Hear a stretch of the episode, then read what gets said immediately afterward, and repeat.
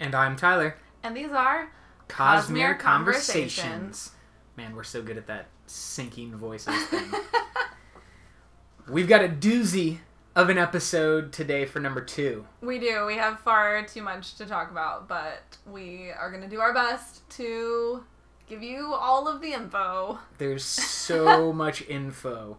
I spent the time off between recording episodes reading, rereading Mistborn Secret History. Got entirely overwhelmed by all of the info, and I'm now Yeah, attempting that, to put it all together. that here. book is really dense. as is this entire journey, and hence why we are here, why you are here.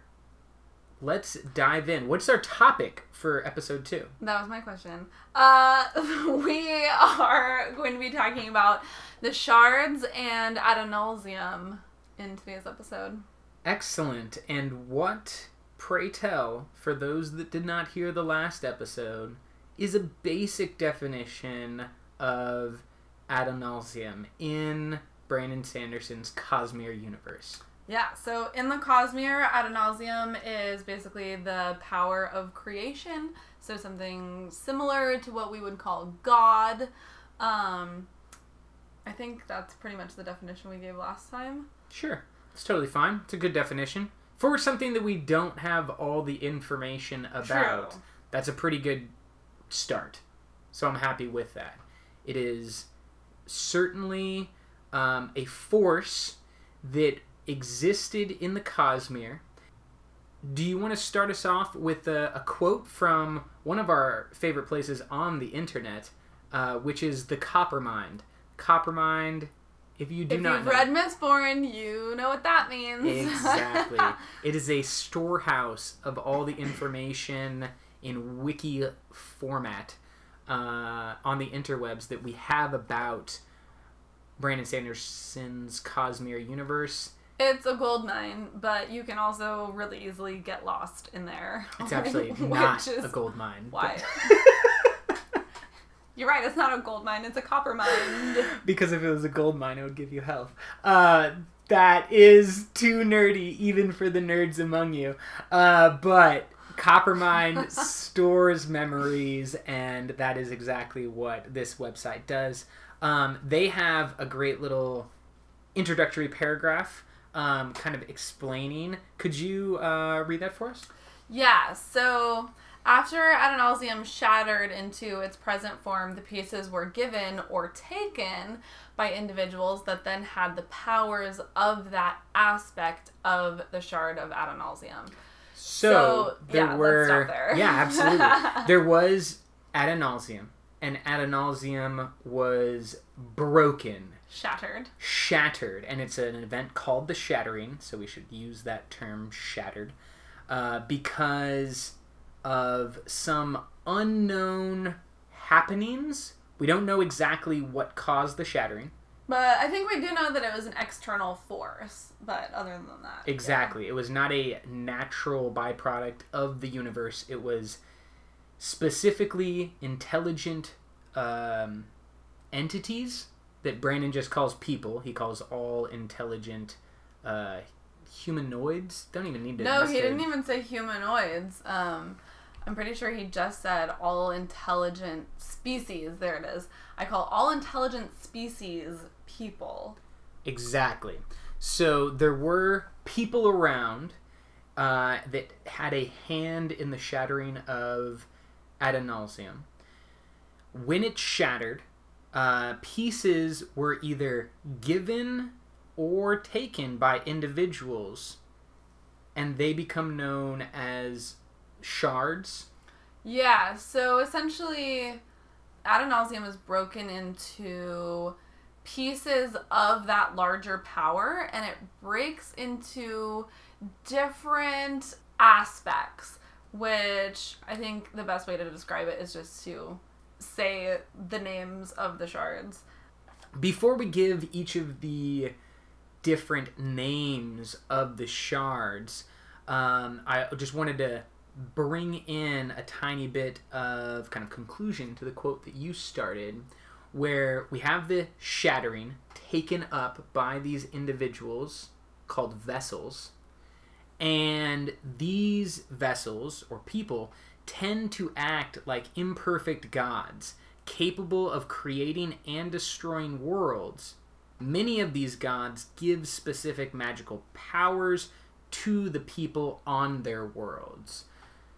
Yeah, so I think I like the phrase that they use they're imperfect gods Mhm. because I think a good way to think about it for me at least is that Adonalsium is like a great three-dimensional character, right? That has like pros and cons and foibles and, you know, Yeah, it- absolutely. It, has a bunch of different things compromised in it. When Adonalsium shatters, it becomes a bunch of like two dimensional characters that are not balanced. They are like very intensely A bunch of cliches, thing. Yeah, exactly. almost. Yeah, that's great. Cliche.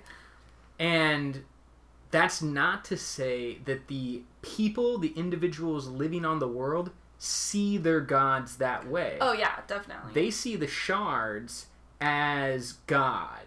But in reality, the shards are only a piece and an imperfect one at that yes. of Adonalsium. Yeah. It's getting incredibly dense in here already. I hope that we have only inspired people to pay attention and not lost them all. I know. Hopefully, we haven't just confused everybody in like the first three minutes. We're gonna try. We'll, tr- we'll get better as it goes on. Let's be honest. Yeah, definitely. So, okay, let's try to like untangle this little knot then. Starting with, let's go through each of the different shards of Adonalsium Yeah, I think that's great. and give them each a name and uh, a location, a place in the Cosmere. Okay? Starting with the Shard of Ambition, which is near the planet but not on the planet of Threnody. Threnody. Again, all pronunciation gets Brooke. Threnody is where is the planet that nearby has the shard of ambition. Yeah, and if you're like wanting to know what book that is, if you want to read about it, that would be Shadows for Silence in the Forest of Hell. Um, and that's like a short story that you can find in a couple different anthologies, including the Ars Arcanum. So the Arcanum Unbounded. Oh yes, sorry, It's totally fine. Arcanum Unbounded. the Arcanum Unbounded. Okay, so next uh, we have the Shard o- Autonomy, and that is on the planet Taldain, which is uh, the location of White Sand, the graphic novel. that we talked about last week. Super beautiful. Definitely worth checking out. Don't leave it off your reading list just because it's the graphic novel, because you would find all about autonomy and the magic system that is created uh, on that planet of Taldain. Then we have the Shard of Cultivation. Cultivation is found on one of multiple shards that is found on the planet Roshar. Now, Roshar, wise listeners will know, is the center of Brandon Sanderson's magnum opus, the Stormlight Archive, and it is the major continent on that planet is called Roshar. The planet itself is called Roshar, and the solar system is called the Rasharian system.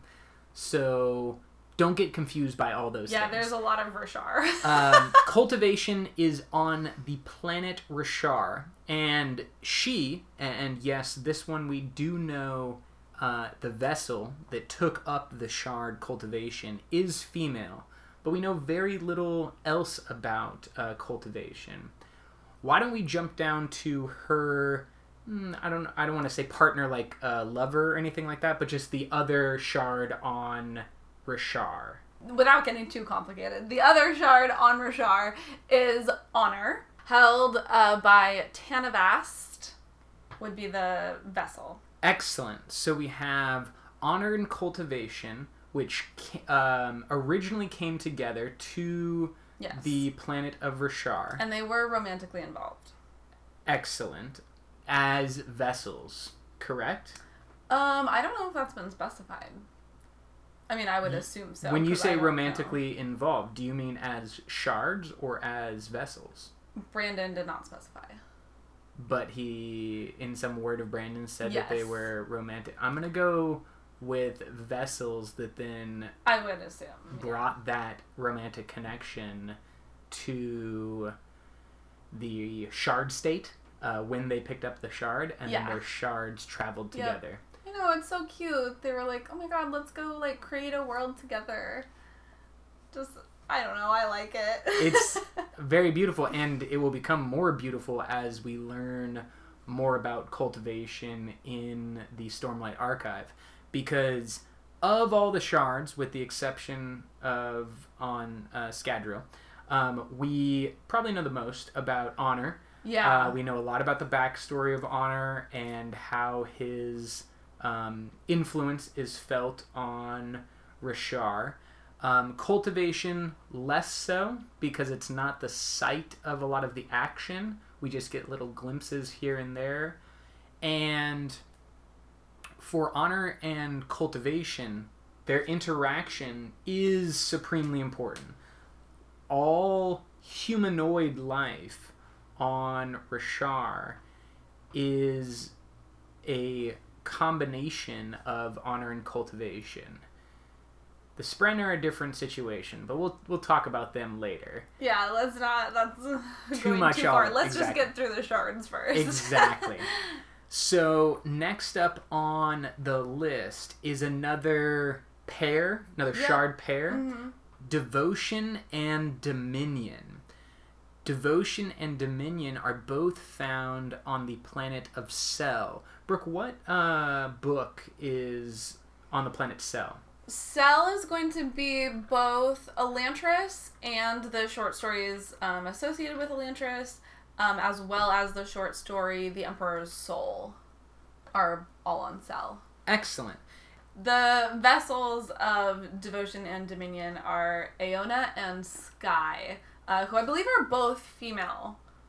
Which is interesting, um, and the way that that plays up on Sel is going to be specifically different than the male female relationship of the vessels, cultivation and honor on Roshar. Well, I think Sel is a really special case anyway because of the circumstances there, which we'll go into a little bit later. Exactly. Uh, next up on the list of shards, We have Endowment, uh, which is found on Nalthis, the home of uh, Warbreaker. nice, a fantastic place to start uh, journey into the Cosmere, and that is held. Endowment is held by Edgel Edgli. Edgli. Yeah. Okay. E D G L I. Edgli. Okay. Edgli, folks. Uh, then we have another shard pairing of preservation and ruin, which are found on the planet Scadrial. They are held by uh, the vessels, which are originally both male, I, I believe, of uh, Leras and Ati, A T I. These are probably the shards that we know the most about, not just the powers and the way that they work, but also the individual vessels as well, because Mistborn and Scadrial as the planet has the most work that Brandon Sanderson has done. We have the trilogy in Mistborn Era 1, we have the quartet uh, in Mistborn Era 2, we have Mistborn Secret History and the Ars Arcanum, which all give background information on Scadrial. And then we will have Mistborn Era 3 and Mistborn Era 4. So Scadrial is a center point of the Cosmere.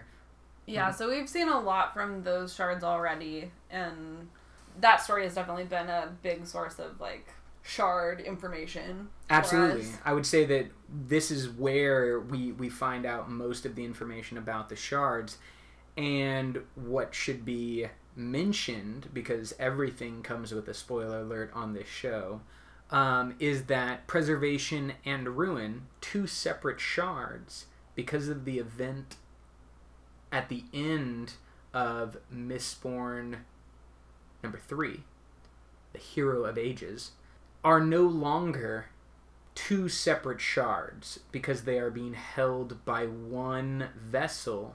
They themselves have merged into harmony, which is still somewhat unknown the full impact of that event. We, we don't quite know everything about um, how Harmony now interacts as a shard, but Harmony is being held by Zazed. Now that one, this is this is a fair mispronunciation.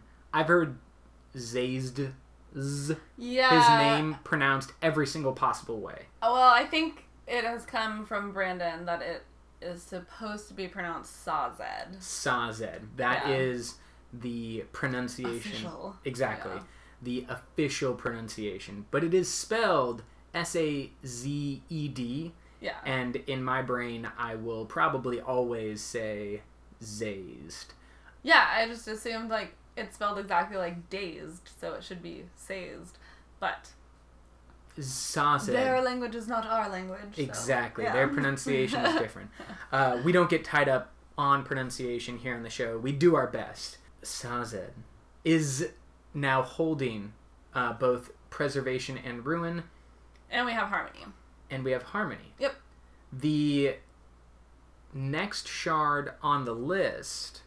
Is going to be one that we don't know a ton about. Uh, we have one short sentence from Brandon Sanderson saying that there is another shard um, who just wants to hide and survive. Um, That and- is the phrase hide and survive. That's literally all we know about it. Yep, we don't know where it is or who's holding it or anything like that. We just know that it's out there And it wants to hide and survive. trying to stay alive. Yeah. now, why does the shard want to stay alive, you might ask? Exactly. What is the danger? What's it hiding from? It's odium. Odium is the last of the 16 shards that were shattered from Adonalsium. Odium embodies hatred. It is currently in the Rasharian system. See, this is why I told you about that information earlier. Everything comes full circle.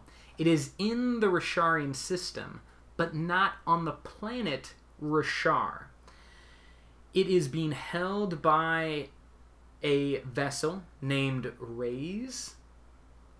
I always say Raisa, like a German pronunciation. Okay. But- we literally hit every possible language. Yeah. um, we have Zazed, Rayse, Rasa, Zased. Odium is on the planet Braize. Braize is another planet in the Rasharian system that has people. Does it have anybody? I think it don't does. think it does have people. Did it at one point? Um, I don't believe so. I think Okay. so. There's three. There are three planets that are like central in the Rasharian system, and then there are ten gas giants. Mm-hmm. Um, and I believe Roshar has all of the people. Braize has nothing, and then there's another planet. I'm forgetting its name right now, but um, there.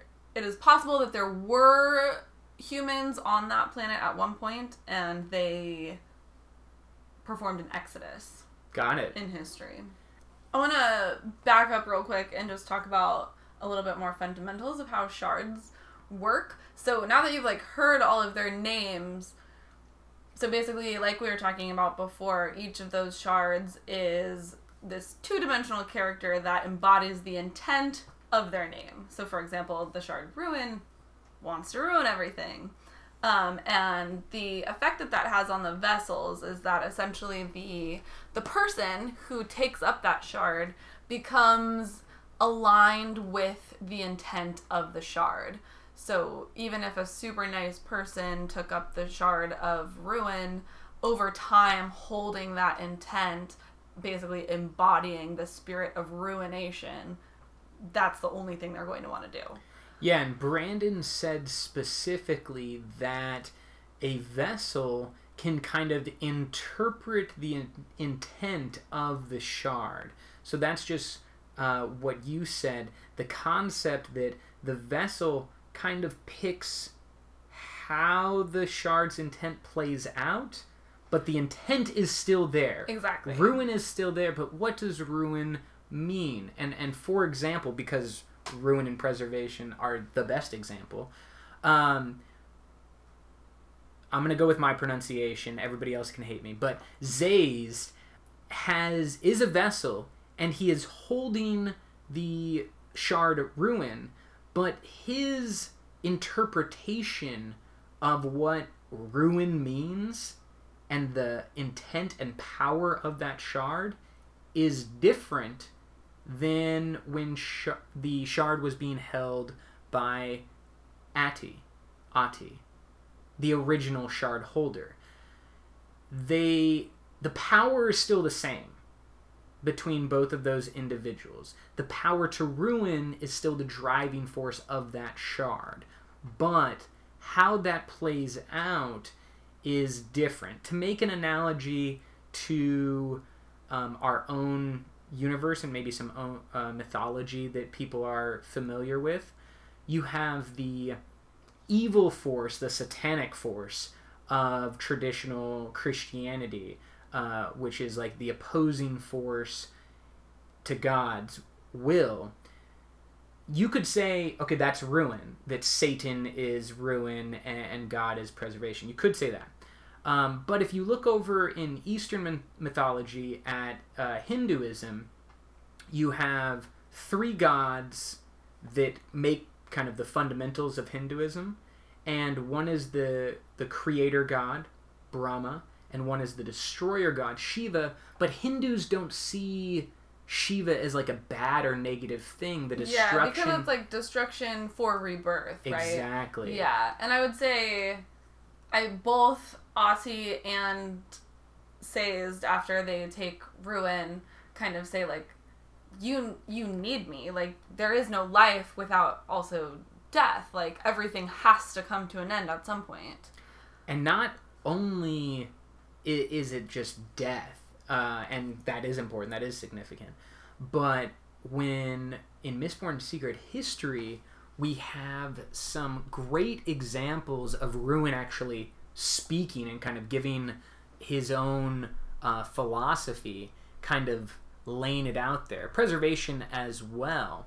Um, one of the quotes that really, for me, kind of defines what is preservation and maybe what's the problem of only having preservation is his quote about the Lord Ruler, who was a being that ruled that planet for a thousand years, um, was immortal and unchanging, but also a tyrant.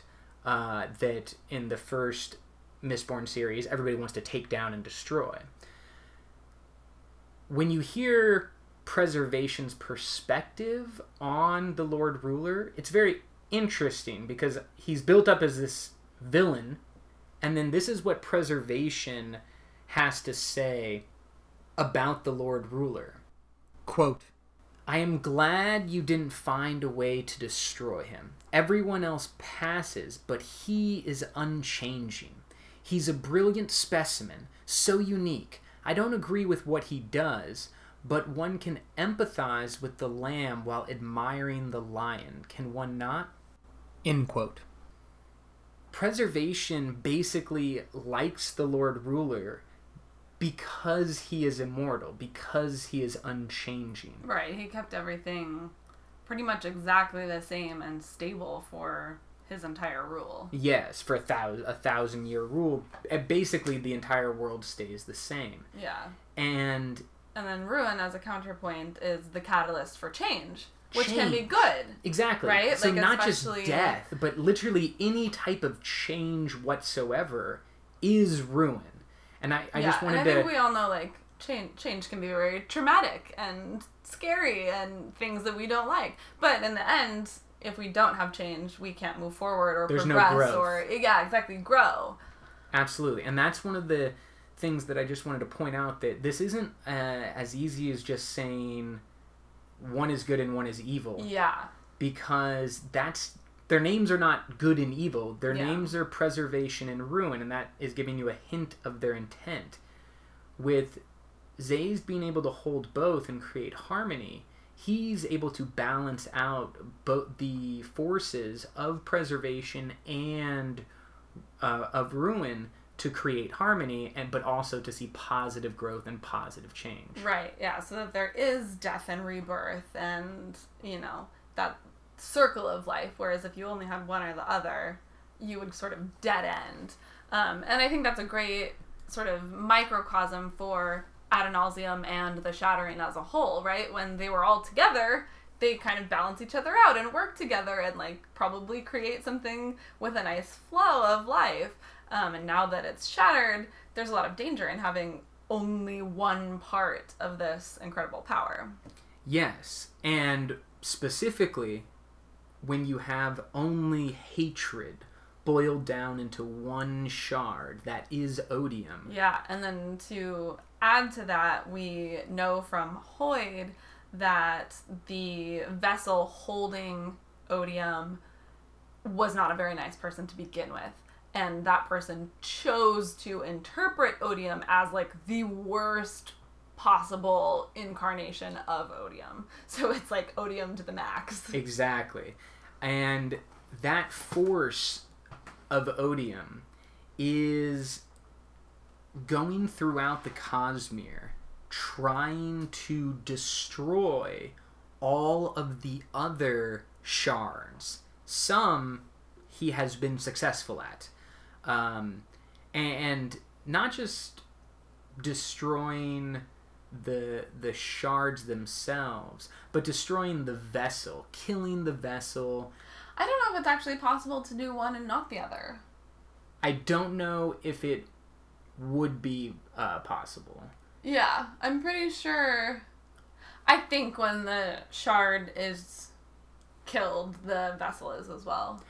I agree, but what we have seen currently is vessels being killed and shards kind of like eking their way out for a little bit longer in different ways depending on the planet, depending on the way that Yeah, the shard so kind of manifested itself.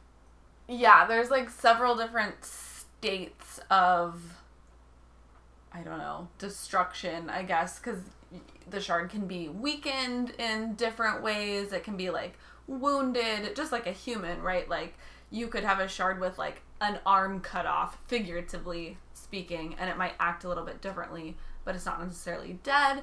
And then you also have shards that are completely taken out. They're dead. They're shattered. So we have shards. We've got all 16 of those explained and nice. We have the driving force of the Cosmere backstory, which is odium. Can we kind of give a definition or help understand the different forces that exist because of shards? What I'm referencing specifically is the difference between shards, slivers, and splinters. Can you help us understand? We know what shards are. Everybody just learned that. Yeah, so I mean, I guess this goes to kind of just what I was just talking about that there's sort of a bunch of different states for a shard. You have the full shard, and then you have sort of a bunch of things in between that and like a non existent shard, which can happen in a bunch of different ways. Um, so you have a sliver, which, um, if you've read Mistborn, you know, like the Lord Ruler calls himself the Sliver of Infinity and the Lord Ruler basically held the power of the shard and then released it. Slivers that we know of right now are the Lord Ruler, spoiler alert, Every- Kelsier, if you have not read Mistborn Secret History. Everything is a spoiler on this show. Our only fans are those who want the spoilers. um, and a splinter is a piece of Adonalsium that does not have a person holding it that has attained self awareness. Okay. roll that back and say it one more time. Yeah. A splinter is what? A splinter is a piece of adonalsium that does not have a person holding it that has attained self awareness. Okay, so what I think that I'm hearing is that in the shattering of Adonalsium, there were these 16 shards created. They were picked up by vessels. And there was some type of like essence of Adonalsium that was also thrown out and has kind of pooled on different planets. And some of those pools of Adonalsium's essence have achieved sentience. Um, partially. Correct me. Partially, yeah. So, and this is another area, like so many things, that's kind of a gray area. Mhm. Um, we know, so we know that there are splinters, which we've just defined. Those exist. Uh, there are a couple different ways that they come into existence. Some of them are created by a shard shattering, and it doesn't have a vessel anymore. It's just pieces of what it used to be, and those pieces achieve sentience. Um, there are also planets where this has not happened, where we see kind of a similar thing, which we suspect might be because at one time Adonalsium left little bits of its power in specific places that again later achieved sentience. And the, the power itself has achieved sentience. And we would call Yes. that those anything that achieved power, i- anything that achieved sentience in that way would be a splinter. Yeah. Okay, so we have shards, we have slivers. Yeah, let me let's define slivers a little bit more, I think. Um, I think the premise is that after a person has held the power of a shard, they're kind of changed forever, as you might expect. It's basically an an enlightened state. Yeah, and then that's you a great way to put it. return from it for the fans of Buddhist philosophy. This is called a bodhisattva, one who achieves enlightenment and then returns to help other people achieve enlightenment. Now, slivers don't necessarily have to be motivated in the same way a bodhisattva is, but it is achieving enlightenment in some way and then returning to the world. Lord Ruler expanded his sentience, his consciousness, his consciousness, and then returned to rule for a thousand years as a tyrant. Kelsier expanded his consciousness, achieved enlightenment when he was the temporary holder of preservation's power. And then he gave up that power. Specifically, he gave it up to Vin so that she can have her heroic moment at the end of Mistborn Era 1. This presents an interesting concept, and it's one that's difficult to understand because we never see anything from the Lord Ruler's perspective. We see flashbacks and kind of piece together his story, but we do see in Mistborn's Secret History Kelsier's experience of becoming a sliver. And it is very interesting and obviously not something that is easy to explain. One of the traits or one of the characteristics that Kelsier mentions from being a sliver is that he is able to see all the different threads of possible futures. So he can see the future, but he can see every single possible future, and it's overwhelming for his mind to deal with. Um, but he can see literally every single possible future that could happen, even if it's super minuscule. And the thing that, you know, did end up happening. Um, but he sees them all at once, all in the same way. And when he gives up the power and returns to his cognitive self in Mistborn's Secret History, he's basically trying to remember what he learned in that enlightened state. It's very meta and, kind of uh, trippy out there because he's a character that one learns there's a god and then learns that that god is just a piece, one sixteenth of a larger thing Adonalsium, and then he gets a tiny bit of power and is just completely overwhelmed with that power. His basic story in the end of Mistborn Secret History and Mistborn Era 2 is that he's trying to kind of remember what he was able to see in that brief period that he was a sliver. Splinters, tell us more about how they manifest. Like, what is.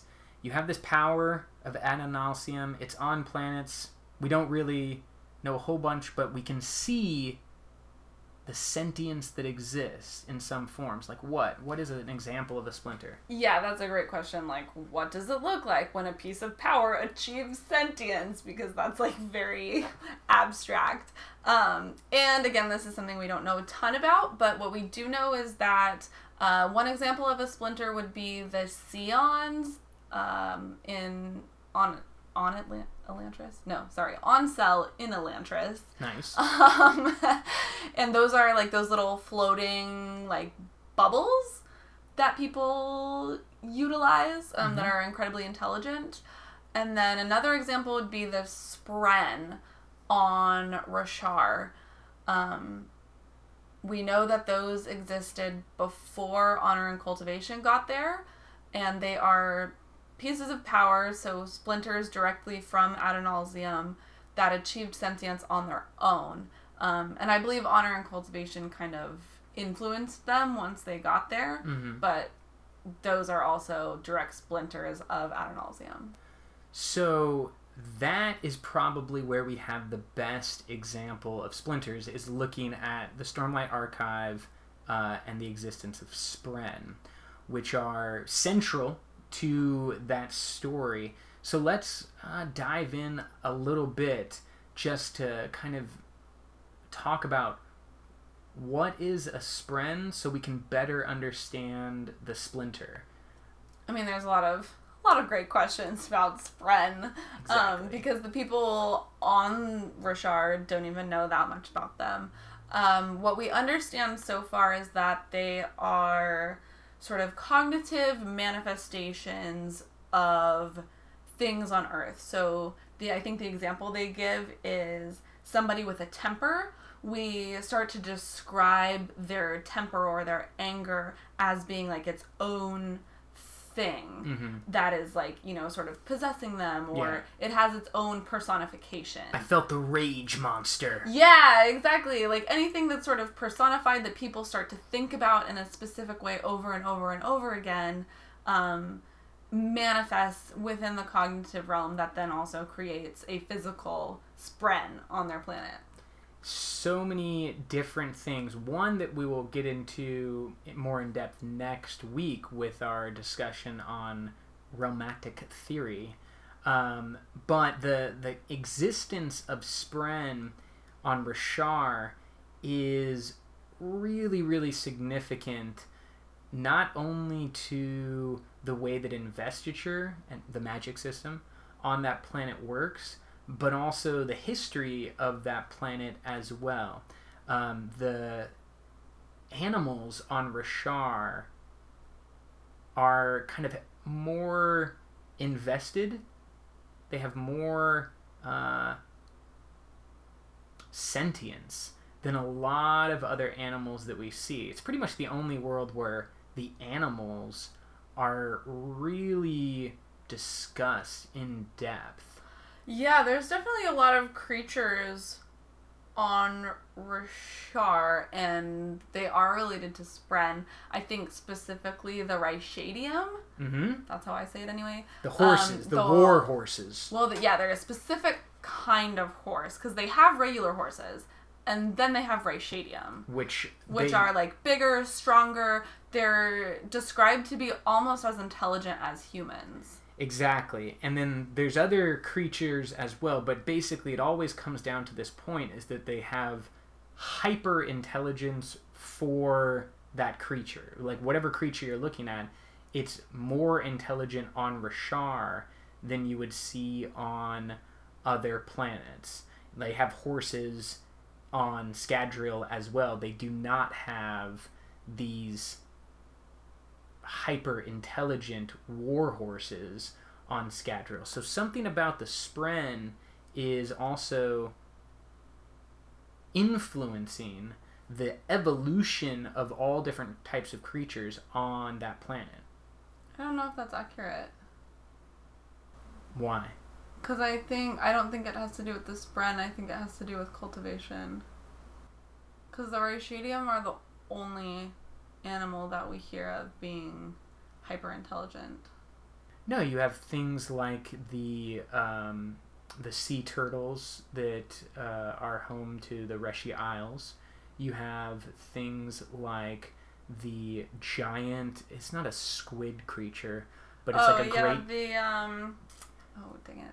You know what I'm I talking about? That yeah, I Shallan just- dives I just underwater. read that chapter. Um, she she dives underwater to look at this Santhid. Excellent, nice. The Santhid, you know, looked at her and just peered through her soul, or something. She described it kind of like that. Looking at the eye was just like being, you know, heavily I mean, I think no, yeah, I think there are. I just don't think. You think it's coming from cultivation, not from the spren? Yeah, because I'm pretty sure that is has been stated. Interesting. Well, and there's definitely an there's definitely a relationship.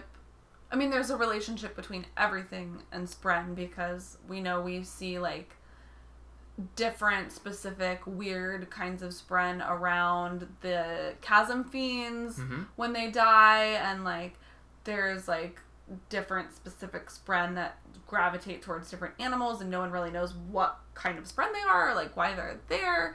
So i mean i think there's definitely a relationship but i don't know that it specifically has to do with the intelligence factor i think the intelligence factor has to do with how close they are to cultivation Interesting. What we do know about Spren is that they are manifestations of ideas they're like living ideas Absolutely. Yeah, living ideas. So they exist in the cognitive realm and are going to be super important um, in the cognitive realm issues on Roshar, which we'll get into more next week. Yeah, so I think like some things there are they're mainly in the physical realm and they have sort of a ghost cognitive presence or something like that. The spren exists mainly in the cognitive realm and then Have wisps. have yeah, a sort of small presence in the physical realm as well. Sorry, I'm kind of getting into our next episode. It's okay. We're just Didn't mean we're to jump ahead teasing. here. Yeah, no, this is just foreshadowing our episode on realmatic theory. But the Spren, uh, I think the most famous Spren is uh, the Spren that follows Kaladin and, and bonds with Kaladin, uh, which is Syl. And Syl describes herself. Uh, I believe it's when she is basking in the glory that is Rock's devotion to her. Uh, she says something along the lines of, uh, you know, I don't understand you humans, except for Rock, who's a complete gentleman, and I adore him completely. Uh, and Kaladin says, yeah, that's because he's worshiping you. Don't let him get out of hand with that. Like you need to, you need to check his worship a little bit. It's getting kind of weird. And she says, why shouldn't he worship me? I am a god. At least, an itty bitty little piece of one. So that's exactly what she's talking about in that moment. She's telling it like a joke or, or she's telling it to be funny. And what she's saying that she's an itty bitty bitty bitty piece of God is accurate because she Yeah. is a splinter of Adonalsium. yep. Beautiful. I love that that exists as both like a humorous moment in the book. It's such a tiny moment. It's literally something that you could read in just Yeah, it's gone like in an instant. three lines, I think. Absolutely. Yeah. But it's hinting at this larger truth, and that's why we're here, right? To, to pull out all these little different hints and tidbits and try to make them make sense. Yeah, absolutely. Oh, I do think that that's interesting that Brandon, when asked, said that um, the way Adonalsium was shattered, it could have shattered into different pieces. So, like, instead of having preservation and ruin and autonomy and ambition, it could have shattered into a bunch of different things. And that when Adonalsium was shattered, there was a force that specifically determined how it shattered and like what pieces it shattered into. Absolutely. And we do just not know a whole bunch Yeah. about that shattering uh, because we're just seeing the the after effects Right. the long long after effects and one of the things that i find interesting about that idea that it could have shattered into different ways but it shattered into these ways and then was picked up or, or taken by specific vessels specific people is so significant, so um, important to the the larger story of the Cosmere, because these vessels are basically becoming a god, lowercase g, by taking a piece of capital G, God, and then when they play out, I think we started by saying this, it's imperfect. Mm-hmm. The imperfect nature of the gods is a huge element that we can see play out in all of these books. Um, I really like the way that it plays out in Mistborn Era 2 um, with Harmony being held by the vessel Sazed. Um, Sazed, Sazed, all the different pronunciations uh, he struggles with it so much. And when Wax question questions him, how could you let this happen? How could you do this? Harmony's basic response is like, yeah, I could do everything. I could. I absolutely could. But when I save this person from dying of thirst as a baby, do I also save them when they are going to get into a car accident or a carriage accident uh, when they're a teenager? Do I save them when they are an old person from X disease? Like, where's the line? What are the repercussions from saving them as a baby Right. that is significant down the road? Like, you want me you harmony speaking to wax you want me to just fix everything and make everything like kind of perfect and wonderful but that isn't that's a preservation you like want things to stay the same that's not what i do. Like that's not harmony. So often that kind of decision that is made by the individual vessels is going to be hugely significant playing out in these stories that we read. Yeah, I mean, I think the only other place that we really see that is with Honor on Roshar. Um, we see a very small bit of Tanavast, um, who leaves sort of part of himself behind to try to communicate and help out the people of Roshar later and kind of explain how much he tried to do and what he was trying to do and all of that stuff. We need to talk about all the shards that are shattered because we mentioned it, but we didn't actually go through that chronology. Okay, I can definitely do that. Uh, what do you know these off the top of your head? Yeah, I do. Excellent. Um, okay, so we know we already established that odium, um, you know, is horrible and is attempting to shatter all of the other shards. Um, and he has been successful in this in several instances. For example, he went to Sel in the past and shattered uh, both Devotion and Dominion. So there is not. They're dead. They're dead. Yes, there is not an existing full shard on Sel. So the magic that we see there is all um, sort of the existence of splinters, and we're not quite sure, but we know that magic there works a little bit differently because they don't have an active shard. Um, Odium then left Sel, possibly went to other places in between, we're not quite sure, ended up on Roshar, where he then shattered Honor. So honor is dead, but I'll see what I can do. What about cultivation? Cultivation is alive and, as far as we know, well Okay. on Roshar. And Odium Possibly is still. resisting um, odium. We would have to expect, right? yes, That definitely. as long as cultivation is still alive and kicking, and we believe she is, she is probably actively resisting odium at this point.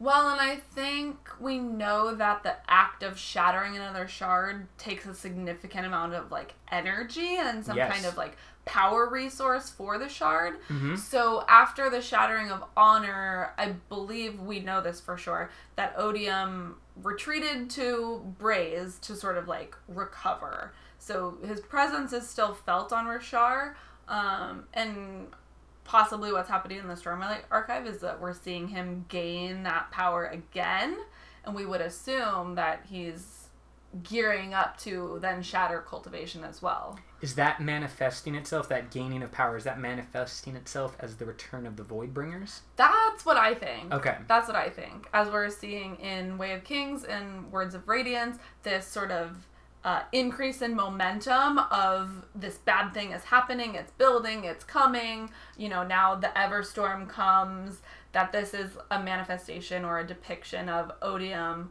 finally starting to return to his full power. Have there been any other shards that we know of that have been destroyed by odium?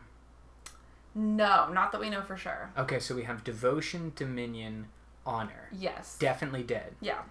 There is something that happened with ambition, right? On that whole planet. Yeah. So it's suspected that Odium was on Threnody, at least for a period of time.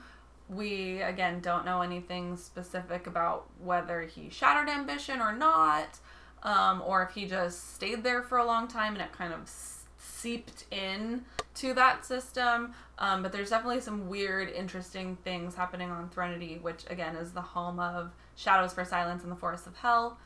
Um, And in also terms has- of how investiture is manifesting and we know that there was some kind of exodus there also that the people on that planet uh, fled en masse at one point. Some terrible scary thing which could have been odium arriving. yeah absolutely And we know that ambition, the shard, is now not on the planet of Threnody. yes correct It's just hanging out nearby. So Yeah. it's possible that odium and ambition had a fight, um, and maybe neither side was victorious, but neither side lost. Neither side was shattered. yeah maybe that's a great theory we don't. and then we don't know. ambition maybe left threnody for a nearby planet to sort of Recover, recover, yeah. yeah. So you have that same kind of, um, you know, clash and then period of recovery hmm as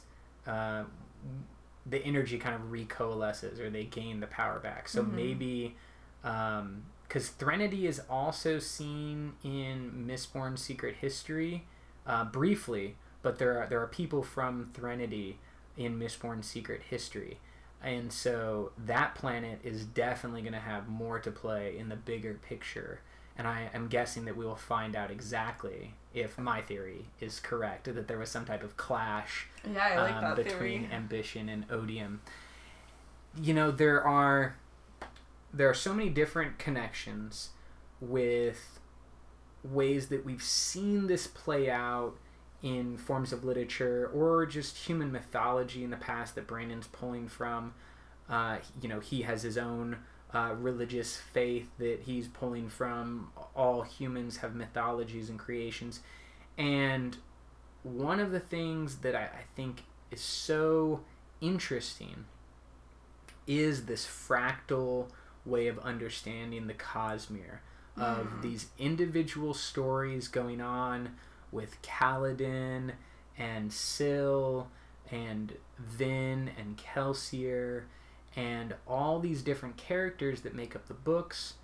Then you have this issue of, you know, the we zoom out and we see that there's planet-wide issues between the the shards, preservation and ruin, devotion and dominion, honor and cultivation. And then you can pull out again and see the whole Cosmere universe is undergoing some craziness right now. This is not a stable environment or a stable universe. No, it's like a universe at war. Exactly.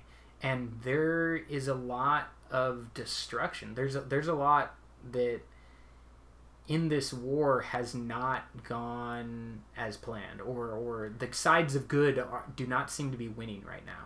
Yeah, well, and I think we hear from a few different people, including Hoid, um, about the fact that they didn't really know what was going to happen Mhm. when Adonalsium shattered, and like everyone is just playing it by ear at this point. They're just like, oh god, this happened, and now we're all kind of staying on our toes, like figuring things out because there's a lot happening, and no one really knows what's going on or what they need to do. Everyone is figuring it out as they go. Yeah.